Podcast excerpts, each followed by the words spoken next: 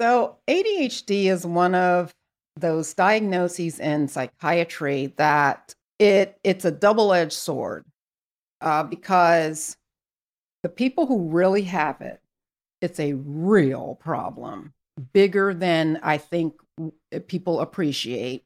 But yet, some of the symptoms are common enough that it's easy for people to think they have a disorder when they just have trouble focusing for the moment or even for this season of time that they're in because they have they're they're juggling too many things not every inability to focus or follow through on things is the disorder of ADHD. I'm Doug Bopst, personal trainer, best-selling author, and entrepreneur, and I'm on a mission to help others become the best version of themselves. So I'd like to welcome you to the Adversity Advantage podcast, where we will help you use obstacles, failures, and setbacks to give you that edge needed for success. I'll be interviewing people from all walks of life on how they overcame trials and turned them into triumphs. So please sit back, relax, and get ready to be absolutely blown away by some of the wisdom and stories you're about to hear. Welcome back to another episode of the Adversity Advantage. I'm your host, Doug Bopst, and today's guest is Dr. Tracey Marks.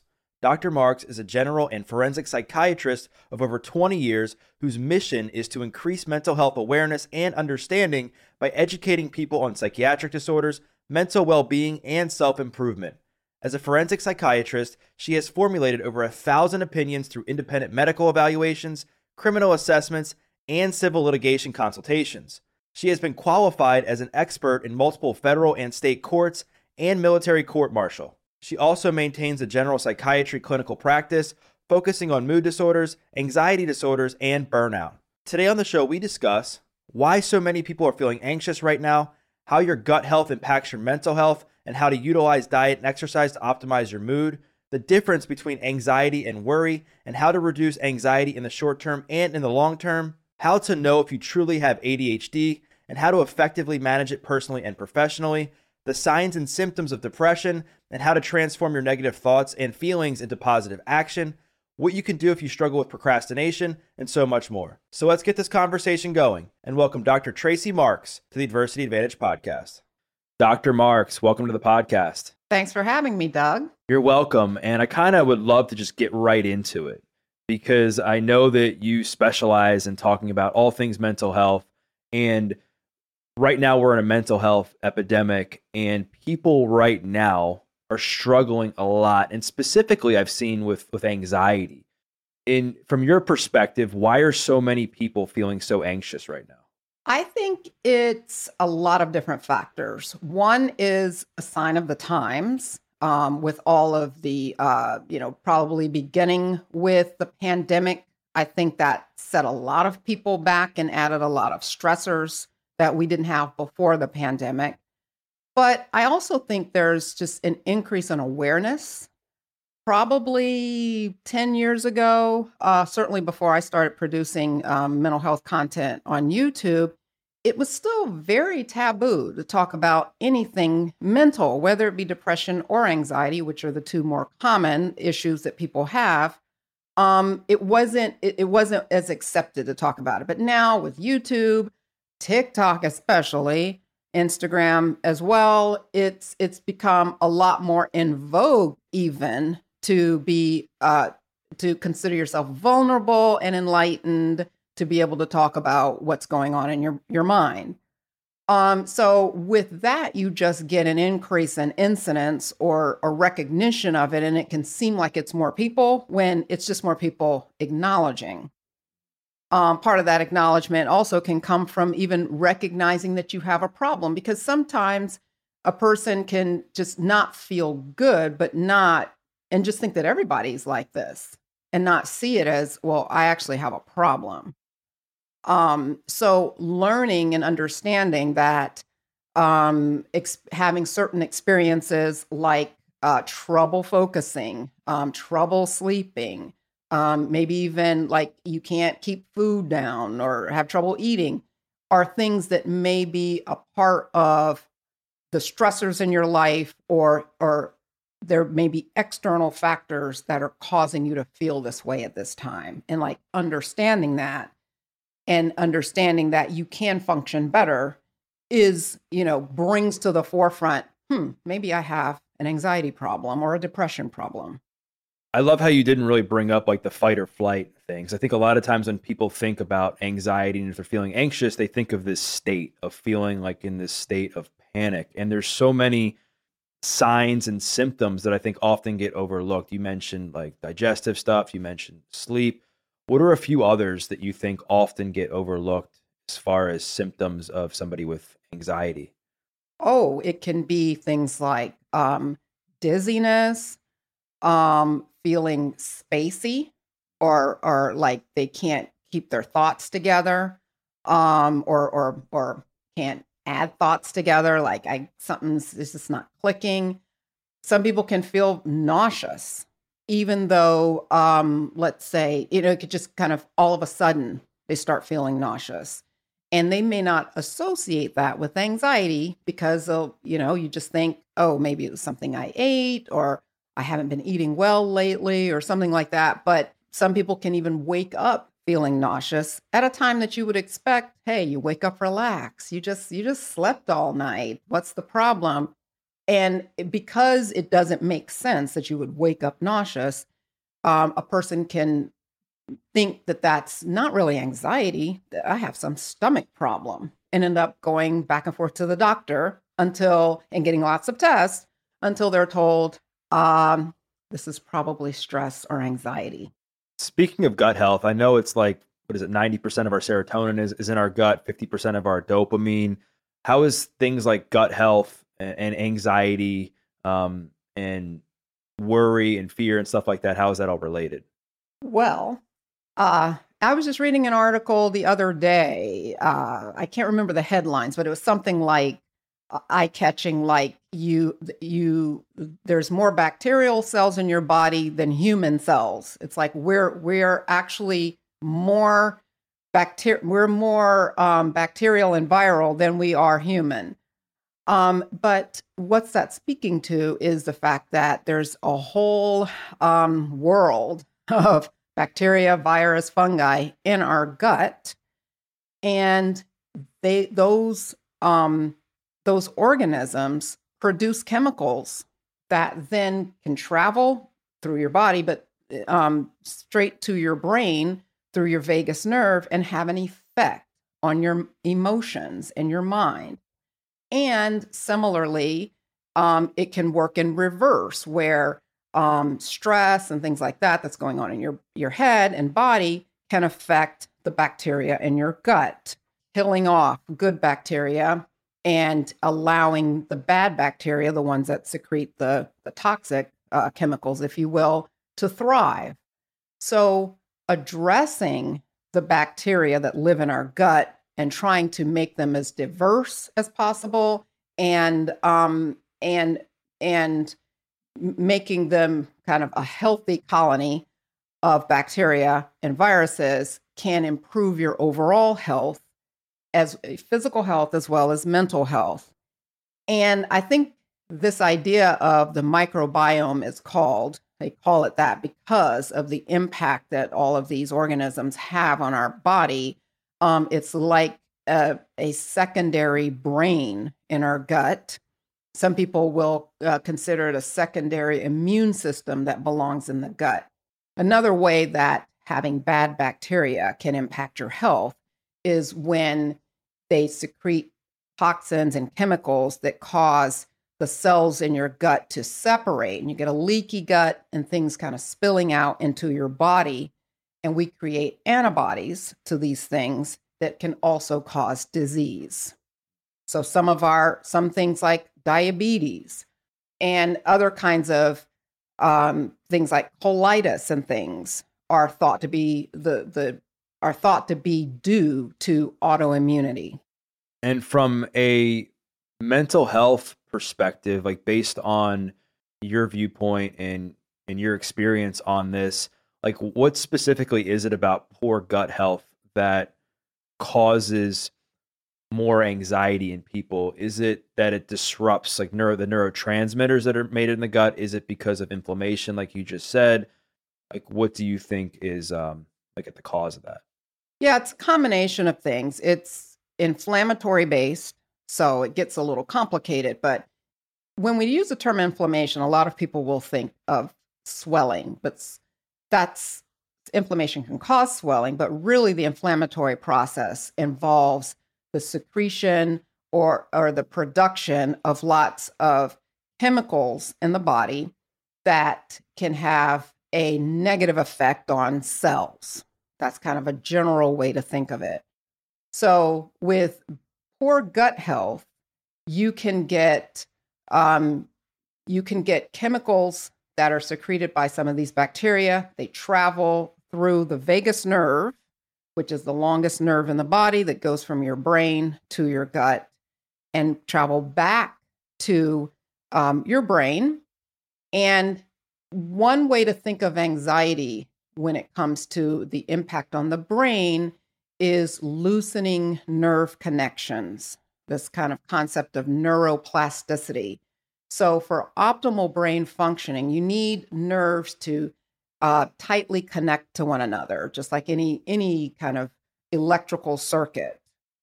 Um, and so, if you start getting loose connections between these nerves, you start getting inadequate functioning.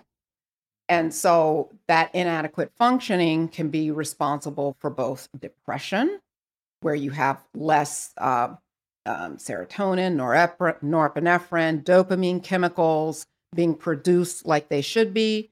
And similarly, you can also get malfunctioning, if you will, of certain structures in the brain that are responsible for um, controlling or modulating your anxiety.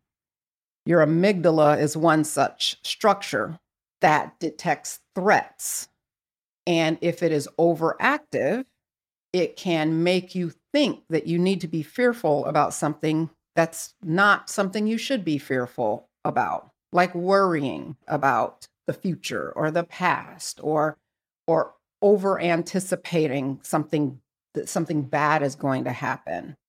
And I think sometimes people um, get the feeling of anxious, the feeling of anxiousness and having anxiety confused, meaning like if they're going through a stressful situation in their life, it's very normal to feel anxious about that situation. Um, whereas like anxiety to me means that you're just constantly in that worry mode every single day or for for an extended period of time in your um understanding can you please i mean in your understanding if you could talk about the difference between the two like how does somebody know that they're just experiencing a feeling of feelings of anxiousness versus they actually have like something like generalized anxiety that they should you know potentially go see somebody medically to help them with that right okay great question because anxiety is a normal response to uh, a real threat. So if um, I'm driving and I have to slam on my brake because uh, some ducks kind of fly out into the street, um, it's going to take me a while to settle down. My heart's going to be racing. I might even feel like I'm going to throw up. That's a normal response. When it becomes an abnormal response is when you have similar feelings of fear, dread, physical symptoms that persist beyond the threat. So let's say in that same example, um, I pull myself together, I go to the store, I get back home, and I'm still feeling on edge. Um, I have trouble going to sleep at night. Um, the next day, I start worrying about what if that were to happen again. Um, I this could have happened to me. Imagine if that had happened to me. So that's just the that's just an illustration but kind of the the answer to what's the difference between normal anxiety or a normal anxious response to persistent anxiety that has become a problem is when you have symptoms either mental like worrying or physical like headaches feeling sick trouble sleeping that persist in the absence of an identifiable stressor or even if there is an identifiable stressor like COVID, or maybe your job uh, is going to be um, reducing its workforce or something like that, it starts to affect your performance, your ability to think and communicate, Um, maybe you feel subjectively feel inner distress every day. Like persistence and intensity are really kind of the things that people should look at as to how much is this affecting me. So I would imagine there's like a lot of gray area in what you just discussed. Like, how can somebody understand whether or not something that they're worried about is like justifiable or whether they're overreacting and they might actually have anxiety? Yeah, that's a very good point and a good question. So, um, that's going to be determined, your reaction or response to a stressor um, is going to be determined by your temperament, uh, your personality. So, how easily, what's your threshold for feeling distress about something? That's kind of the question here. Well, how you react in the moment doesn't necessarily speak to whether or not you have a problem because it's all relative. So, yeah, so let's say we have an argument. You are upset in the moment, and then you go sit down and watch television. Whereas I'm upset, but I'm screaming, I'm crying, I'm like uh, shaking, I have trouble sleeping that night. So, on the one hand, it might look like I have more of a problem because it this really like shook me up and, and bothered me all day. Whereas you're the healthier person, so to speak, because you were able to just shake it off and go watch television. Well, that's not necessarily the case. Maybe you responded that way because you're fairly guarded and not very emotive or expressive with your emotions. And the stress that that caused you shows up in a different way, like you need to throw back a couple of drinks, or you need to, like, you know, go off and do something else that's not very constructive for you to just kind of get rid of this negative feeling. Where the line is kind of drawn with between those two reactions as to how much of a problem it causes is how much of a problem does it continue to cause? So now, even though I was really broken up that that evening when we had this fight, am I still able to get up and go to work every day? Am I still able to fulfill fulfill my duties, or is this something that I am fretting about every single day? That would be more the pathological response of how long is it lasting, more than how badly did it bother me at the time. So it seems what you're saying is you can really tell the difference between the, the feeling of anxiousness versus having anxiety based on how long those feelings persist and how long all of that lasts. And then, as far as reducing anxious feelings and reducing anxiety, what do you feel are the best things to reduce anxiety in the short term and then also in the long term? So, there are lots of different things people can do for anxiety um, making it better and managing it. And what works for one person may not work for the next person. And of course, right now I'm talking about non medication, non treatment options.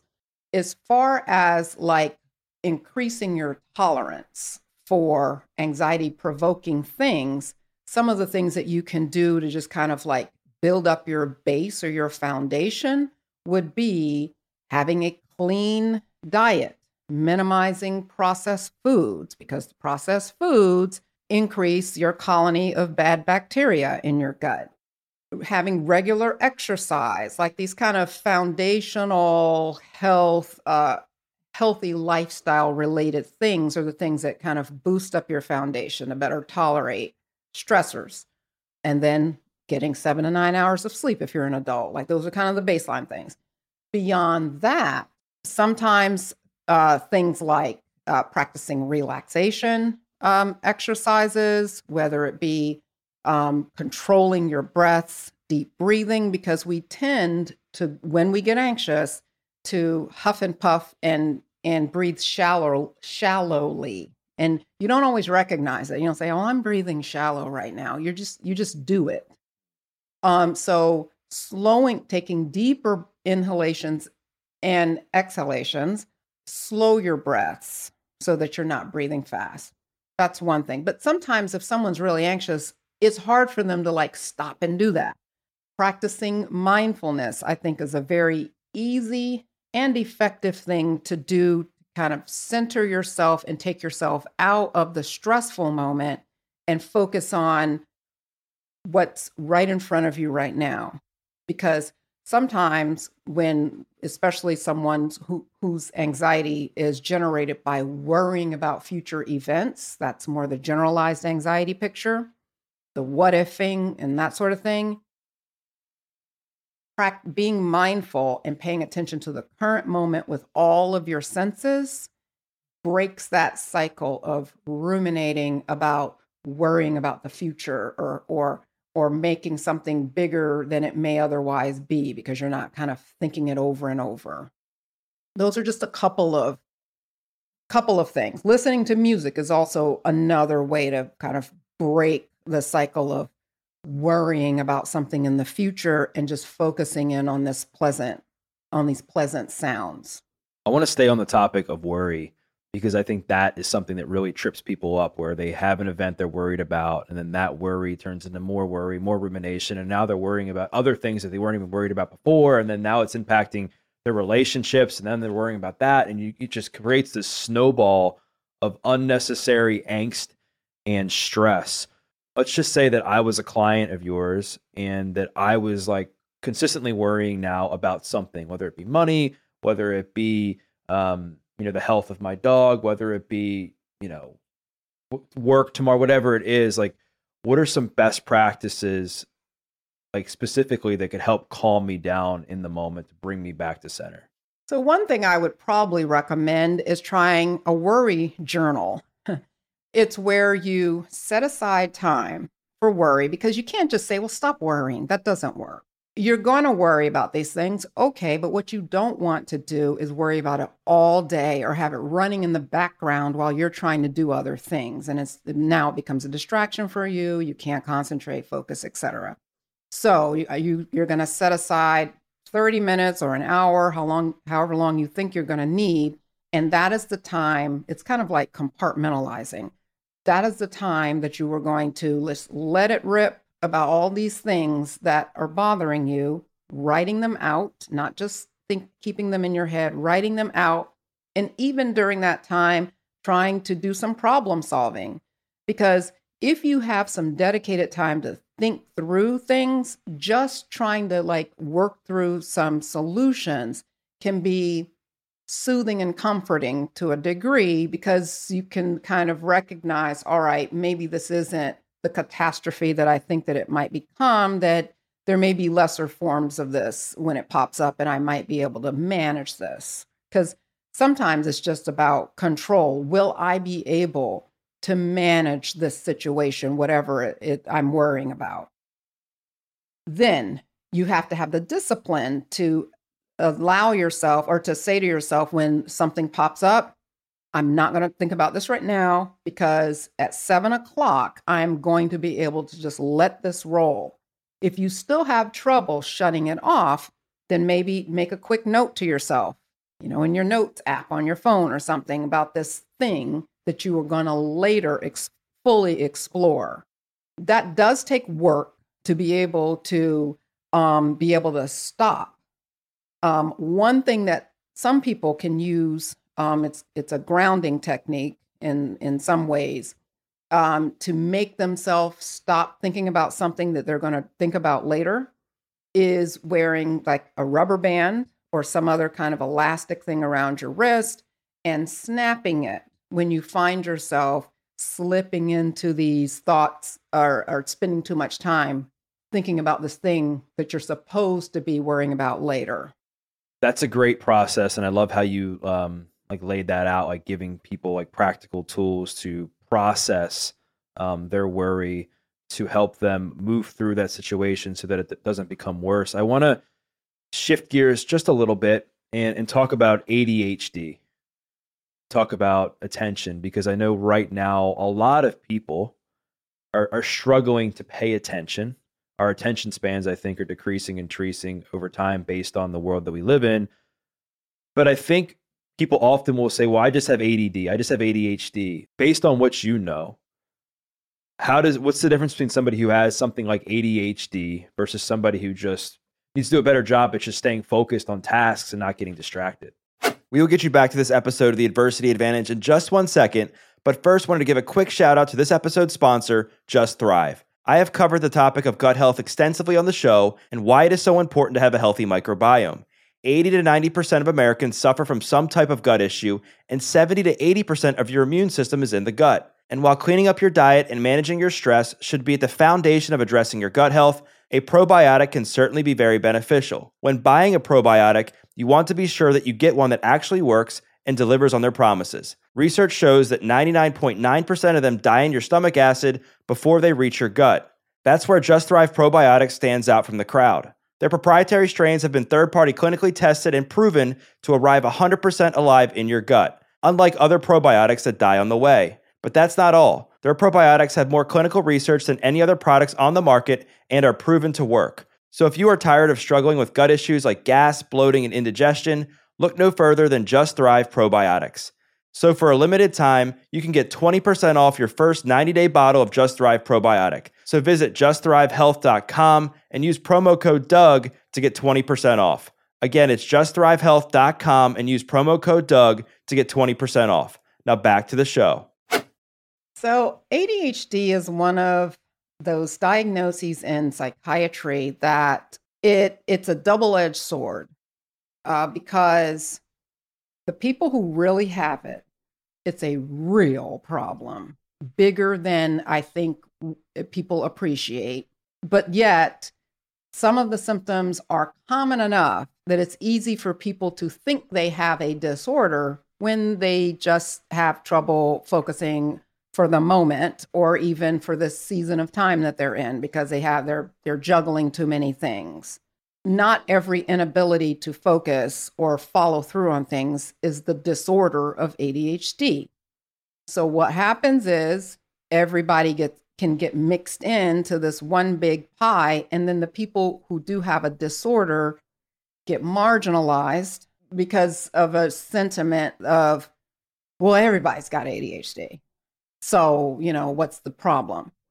All right, that's my um my own uh, personal frustration with dealing with this disorder because, uh, yeah, I will have some people um, come and want to get on put on medication because uh, they've been, you know, doing well in sales all these years, but now, you know, the younger people are doing better, so they want to do better at 55, and so they need they want pills to help for performance enhancement that is not the way uh, to address that problem. But at any rate, I will say, uh, and it's easy to get me going off on a tangent with ADHD because it's it's it's a very hard disorder to to manage or deal with for the person who really struggles with more than just attention, but executive dysfunction.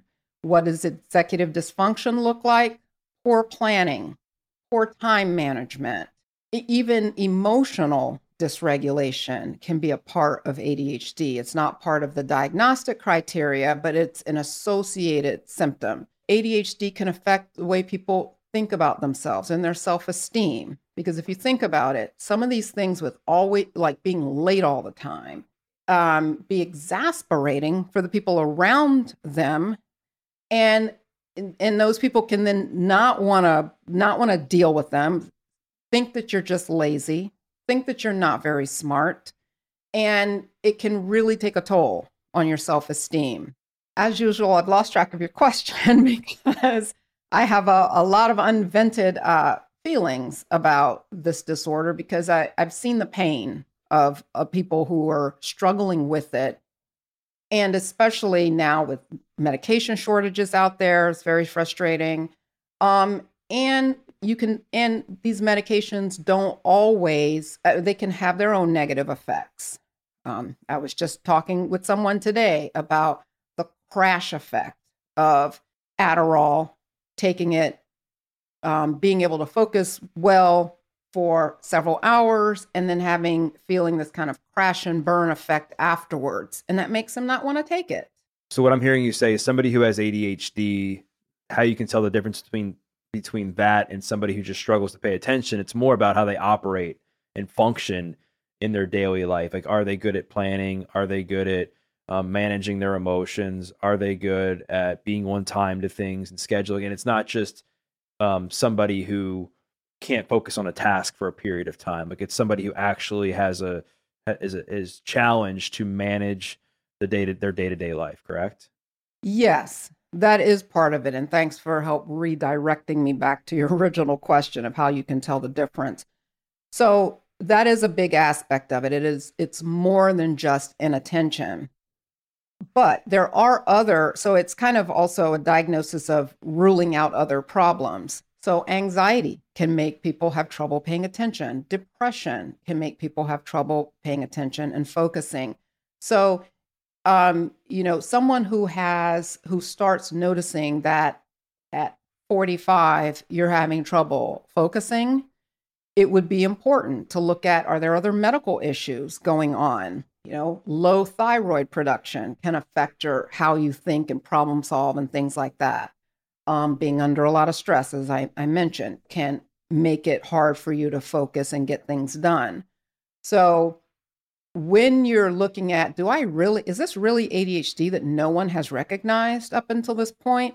You'd look at, back at your childhood because it doesn't start in adulthood. It, it really starts in childhood, but people may go through childhood managing until they get to a point where they've got too many responsibilities to be able to manage. And then they start noticing these problems. But generally, they would have a history of having some degree of either hyperactivity or trouble organizing, focusing, concentrating, even in childhood. But but now, as an adult, it may be worse. And so you talked about some of the the dangers with taking medications and that they're not as readily available as they used to be. From a lifestyle perspective, how can somebody begin to reverse some of these symptoms of ADHD? They're not easily reversible. So um, I will say with ADHD, it also can be a threshold issue, meaning that you've got symptoms that aren't that bad, but they're manageable up until a point where something makes it not that manageable. So, what do I mean by that? Um, so, let's say you have trouble, you're your ADHD or your attention issues mostly manifest with you you read slow. Um, sometimes you don't remember what someone said to you because you weren't paying attention things like that. But hey you do fine working as a graphic designer even you've got your assignments you don't have to talk to people and you just do your work put your head down and you can do it because it interests you and you can stay focused. But your job shifts and now you've got to do a bunch of meetings and you that doesn't work for you now. You can't pay attention and things like that. So now things start to slip. Well, the example I'm using here is to illustrate that if you recognize your weaknesses, like um, you're you're you can't focus on talking, but you can you can read. Then you want to stay away from jobs or try to in, to the best that you can control.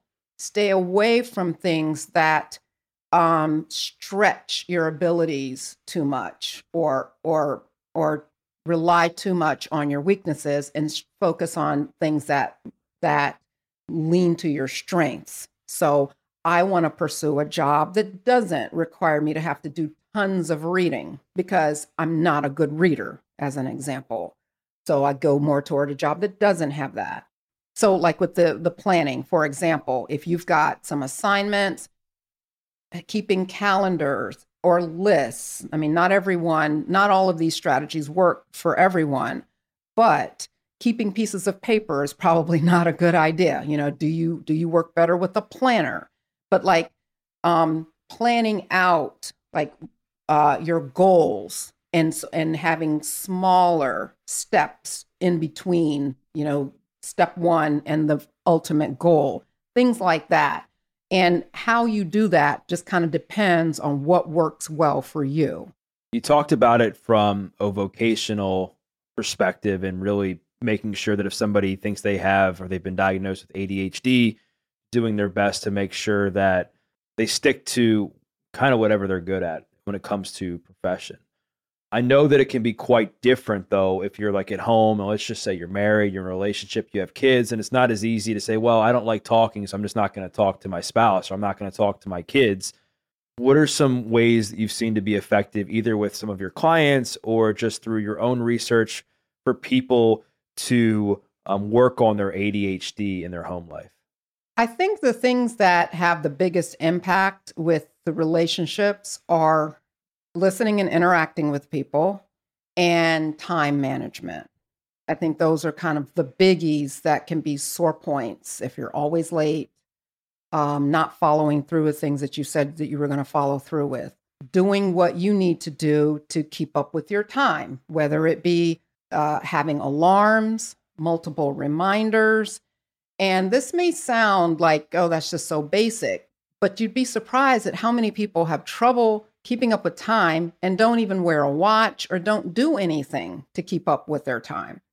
One exercise that I've used with some patients is going through typical things that they do during the day and seeing how long things take for them. Because a common problem is underestimating how long things will actually take. So I've got a party, I'm supposed to show up at two o'clock. It takes me 30 minutes to get there, and I start getting ready at one, not remembering that it actually takes me an hour to do all the things to get ready. The person with ADHD may not appreciate that it actually takes an hour. Even though they've been getting ready for years, they still don't have it down in their head that this actually takes an hour. So, knowing how long things take, being able to better plan out your activities, and leaving enough margin and room for wiggle room, um, I think can go a long way in not creating a lot of friction because you're late or you you can't you can't deliver something when you're supposed to. And then on the other aspect of the communication, listen in a way as if you had to transcribe what the person is saying. Don't be thinking about what you want to say next because then that comes across as, you know, you weren't even listening to me. So I tell you something that happened to me today. And then you ask, So where'd you go? I'm like, I just told you. You weren't, I know you weren't listening. So try, trying to rein in the mind wandering and things while people are talking to you and listen as though you had to like repeat everything that I said to someone else, like listening with a lot of intention what's your advice for for somebody that let's just say somebody who's listening to this has ADHD or their spouse or somebody that they're in a relationship with has ADHD what's your advice for them to to navigate um, the growth for that so that you know the person say the person who has ADHD is able to like effectively communicate with their partner like hey I'm working on this. You know please be patient with me. I'm doing the best I can and then also from the other side that i'm sure it's got it can be frustrating at times if you're in a relationship with somebody that's always late doesn't know how to can't plan anything can't follow through. Um, how can that person also learn to have some compassion for what this person's going through uh, while supporting them on that journey? That requires a lot of effort on both sides just kind of how you laid it out there. I think it starts with the person with adhd recognizing that the problem the the the things that they have difficulty with cause frustration for other people. Now it probably causes frustration for them too. It's not fun having to always look for something and never finding things and you know all of that. But still being willing you have to start with being willing to make changes or do things to improve your these things um, so that it's not such a burden on the other person. Because if you don't, like if you just say, well, this is the way I am, um, and if you love me, you'll deal with it, that's not going to work. because then the other person doesn't feel like, well, if you loved me, you try and, and improve this. So then on the other side, for the other person who's not affected with ADHD, it's kind of two two things, two approaches. One is if you've got if your partner or loved one is working on this, so you start, they've started there, then is trying to extend the patience to understand to rem, to stay top of mind that this is a problem that they have, um, a neurodevelopmental problem. This is not just being lazy or inconsiderate and having the con that that's that takes constant reminding because if you don't think that way um you don't understand you can understand how someone can't remember to put this the toothpaste back in the drawer or, or put the top back on things like that. Um but then another angle to this support person is not turning into a parent if it's a partner um, or becoming the you know the mommy you know if it's a woman and a and a husband who's um, assuming the role of a surrogate brain and taking care of everything. And it's hard not to slip into that if you want to just kind of be the one who takes care of everything in the family because your partner is going to forget so i know that so i'll just do it myself. But then you know the dynamics can end up being that the the the non ADHD partner becomes more like the parent or or someone that they shouldn't be uh, instead of being an equal. You know, we're still peers. I think it uh, from what I'm from what I'm hearing you say, it just comes down to communication, learning, growing, compassion, and also accountability um, for that situation it's going to help each other grow throughout that process. I want to um, go into something else that I think a lot of people are having a hard time with right now, and that's depression. I guess like based on based on what you know and your education and and the growth of research that's come out about depression, like what are the telltale signs and symptoms of somebody who's experiencing depression? Probably the most obvious or the the one that people could probably relate to most is a person who's sad, um, not very or glum, crying, things like that. But that's not always the way depression looks. So, um, and also one day of crying doesn't have to mean depressed. So these would be, you know, the diagnosis is that you have these symptoms for at least two weeks, and that's to take out, you know, having a bad day kind of thing being a problem.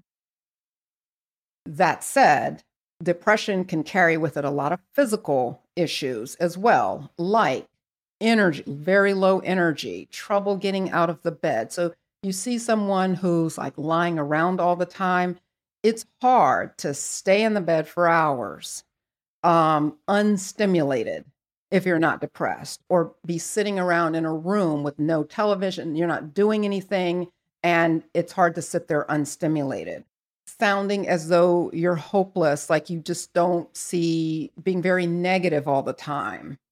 Lots of sighing um, because everything's hard, everything becomes hard. Having um, low frustration tolerance, we call it, of not, you know, we've got to, you know, call the plumber today and this happened and this happened. Well, the person who's not depressed, that still might be frustrating to have all these things on the to do list.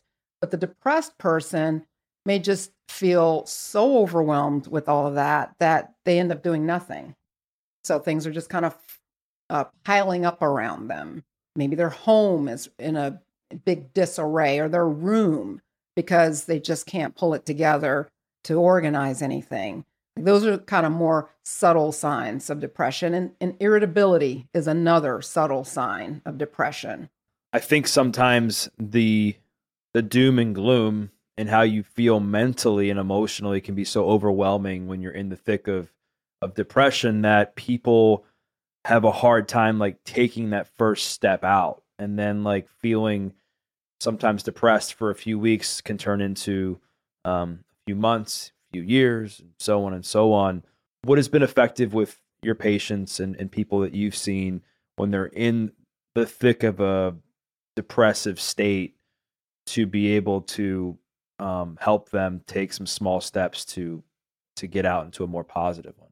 Sure. So, medication aside, um, a an, an, intervention for depression actually is called behavioral activation and that sounds nice and clinical but all it really is is getting moving little bit by little bit. The more you do, the better you feel. And typically, with a person who's really depressed, even just getting out of the bed can feel monumental. And they can end up spending most of their day not doing very much, even if it even if they thought they were doing something. It's like if you watch them, they're not doing anything hardly. Everything's slow moving. So that said, if you can't take a person who's barely getting out of the bed and say, "We'll go to the gym five days a week and get on the treadmill for 30 minutes. That's not, they're not going to be able to do that. Just so you take it in baby steps. So take a walk around the block or, um, you know, just things that are easy. And it doesn't even have to necessarily be athletic. It could be get up and go to the grocery store and come back home. Things that they weren't doing to start doing little things and then take it from there after you after you're able to get up and go to the grocery store, then now, um, you know, go to an appointment or go go to a friend's house and then come back home. So increasing activity and increasing contact with people has have been things that have helped people um, who are depressed and isolated. Yeah, I love that you brought up taking the small steps because I think sometimes people they try to go from zero to a hundred which is incredibly overwhelming. Like you wouldn't tell somebody who is never run a mile to go out and run a marathon, right? It's kind of the same thing with somebody who's in that, a, a state like we've been talking about. You really, I think it's really effective to just start them slow and, like you said, have them walk around the block and take that first step, and then start to to build off of that. From my own experience and of having my own struggles with with depression in my past, I've had a hard time with like negative thoughts, and I think a lot of people do as well. That when they're in that depressed state sometimes what keeps them stuck is how they feel about themselves or how they feel about that situation. Um, how can somebody begin to like transform those those negative thoughts into some sort of positive action?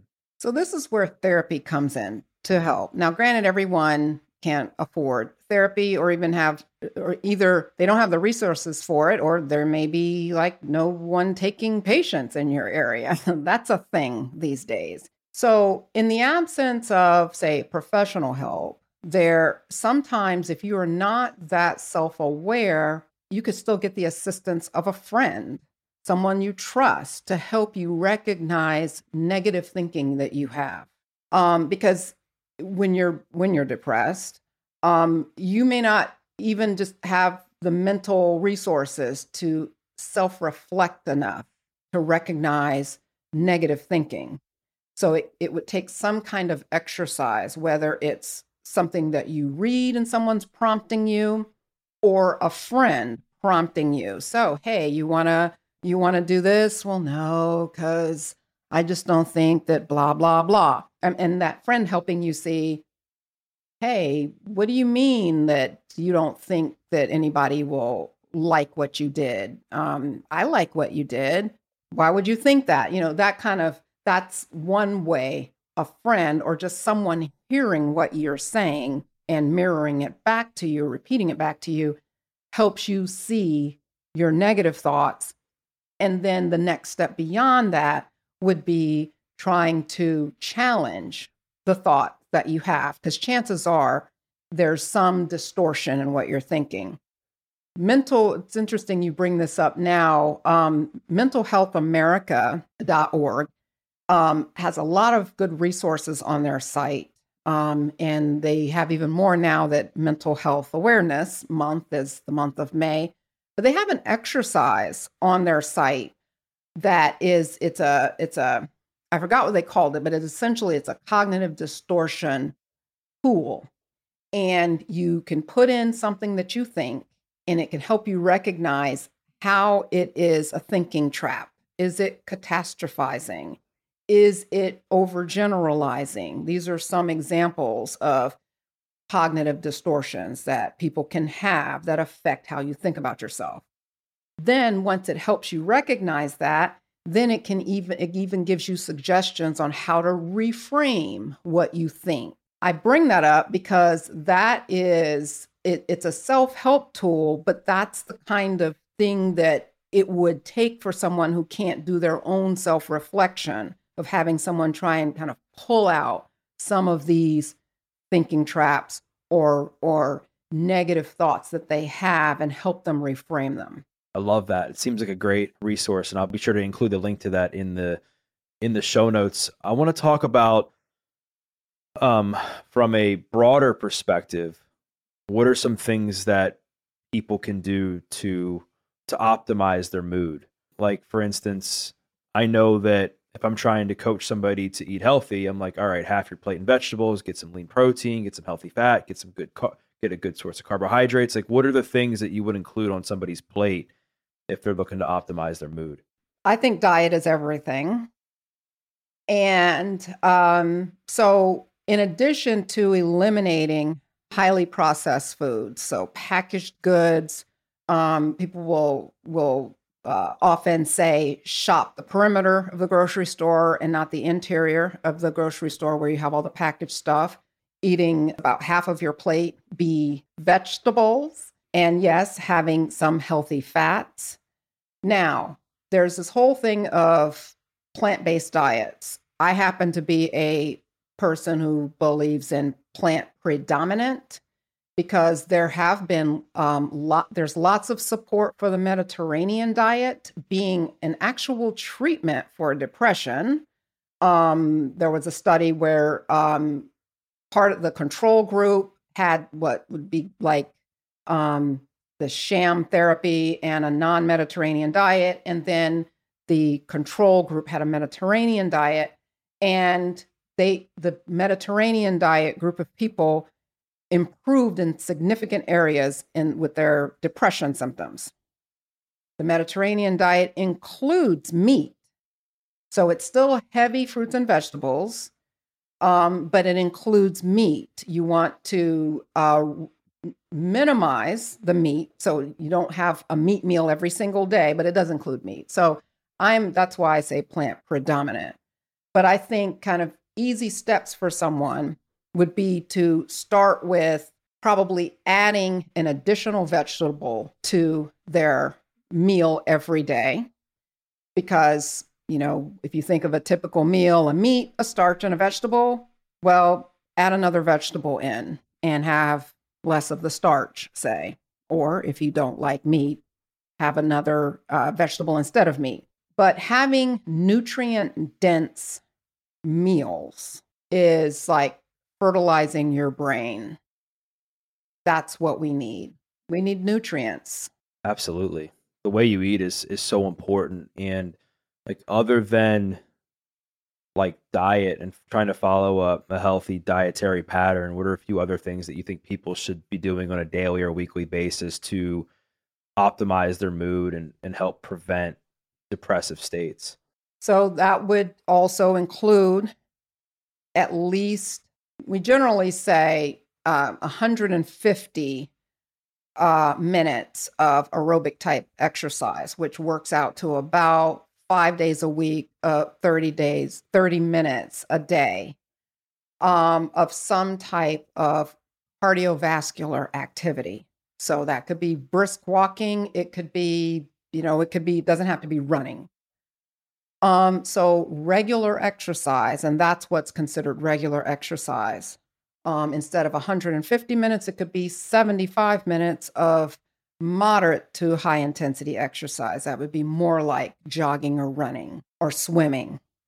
So, regular exercise, as clean of a diet as you can get, which then means, I mean, that's work actually. That's actually saying a lot to have a clean diet. You're probably having to bring lunches, you know, fast food doesn't cut it. And then planning your day around sleep. I've always said that I think sleep planning starts in the morning and not at nighttime because what you do during the day matters.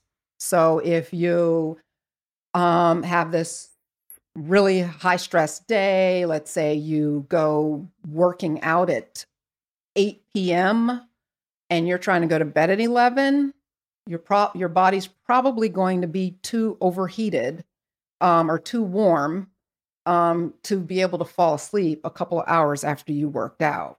You need some distance between exercise and going to bed. So, planning your sleep in the morning means setting a bedtime, which a lot of people don't set a bedtime, they just go to bed whenever it works out. But setting an actual bedtime and then working backwards as to what you should and shouldn't be doing before bed. I, I usually recommend people not have any caffeine after noon. Different people metabolize caffeine differently. Some people faster and some people slower. But a good rule of thumb is just don't have any caffeine after noon. I usually recommend people not have anything to drink at least an hour before bed. Sometimes that's hard for people. They don't like going to bed feeling thirsty. But if you drink too close to bedtime, then you're going to wake up needing to go to the restroom before your body's ready to wake up or your mind is ready to wake up. So, sleep is huge and it takes discipline and effort and intention to make yourself get into a regular sleep routine. Yeah, I mean, I think if people could just master how they eat, exercise, and their sleep, it, it will get them such a long way with improving their mental health or any other area of their life. Uh, the last thing I want to ask you about is procrastination. And obviously, if somebody's struggling with anxiety, ADHD, or depression, like that is likely, I'm sure, contributing to the procrastination. But for the for somebody who maybe isn't experiencing symptoms of those three things, what's the what could what could be the, their process to stop procrastinating and actually do the thing that they know they should be doing? One suggestion is to pair the thing that they have to do with a reward. I have a paper that I've got to write and turn in. Hate writing. Um, so I'm going to put instead of putting it off until forever, one, chop up the task to make it uh, into something that's easier for me to handle, like uh, trying to plan out, you know, I'll write, if a 10 page paper, I'll try and write two pages a day or something like that. I'm just kind of speaking off the top of my head.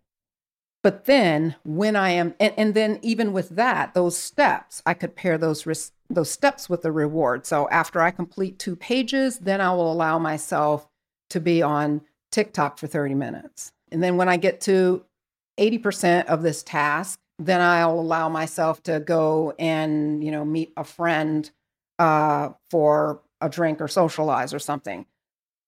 That's one suggestion of how to get past procrastination is to jump in head first and do the unpleasant, knowing that you're going to have something pleasant follow it soon afterwards and so that you can look forward to the other thing and just kind of get through the thing you don't really want to do. Right. Positive reinforcement definitely definitely works. Um do you believe in like scare tactics? Like do you think that like you know thinking about like where your life could be if you don't do that thing actually is effective?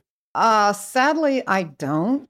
I mean i do think that can motivate some people of like ooh i don't want to be broke so i'm going to build this business.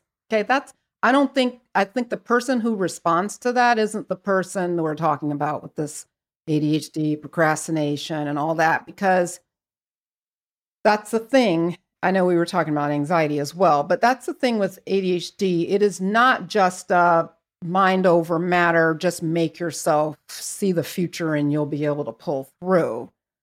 Um, but yes, yeah, some people can be motivated sufficiently by just looking at like negative reinforcements, looking at the things they don't want to happen. Um, and then there are always the people who'll say, Well, I work better under pressure. Those are people who can't have too much fluff out at the beginning. Like if there's just too much space out here before the deadline, that distracts them. Like that that extra time is distracting and they fill it up with something else until they get close enough to the finish line to see the finish line. And then that's what pushes them forward to to walk through the finish line. But if it's if the finish line is way too far out in the future it, it doesn't mean anything to them. Gotcha gotcha. Yeah that all makes sense. And um I think this is a great place for us to to kind of end our convo because we've covered so much ground, and I think the audience is really going to appreciate it. So, Tracey, I wanted to really thank you once again for your time and for coming on. If people want to learn more about your work, if they want to follow you on social media, where's the best place to do that? My main place that I am on social media is YouTube. Uh, my YouTube channel is my name, Dr. Tracey Marks, and that's DR, and then Tracey, T R A C E Y, Marks, M A R K S. I'm also on um, Instagram and TikTok at the same handle, Dr. Tracey Marks. And then my newest uh, invention is the mental wellness space. It's mentalwellnessspace.com. And that's where actually we address um, mental wellness from the perspective of diet, exercise, uh, maintaining um, you know healthy lifestyle choices and things to optimize your mental health. That's so amazing, and I'm so glad that you are tackling um, mental health from a wellness perspective. I think it's so needed. So, Tracey, I wanted to once again thank you for your time. I will be sure to include the links to your stuff in the show notes. And for those listening, what I invite you to do is to share a takeaway.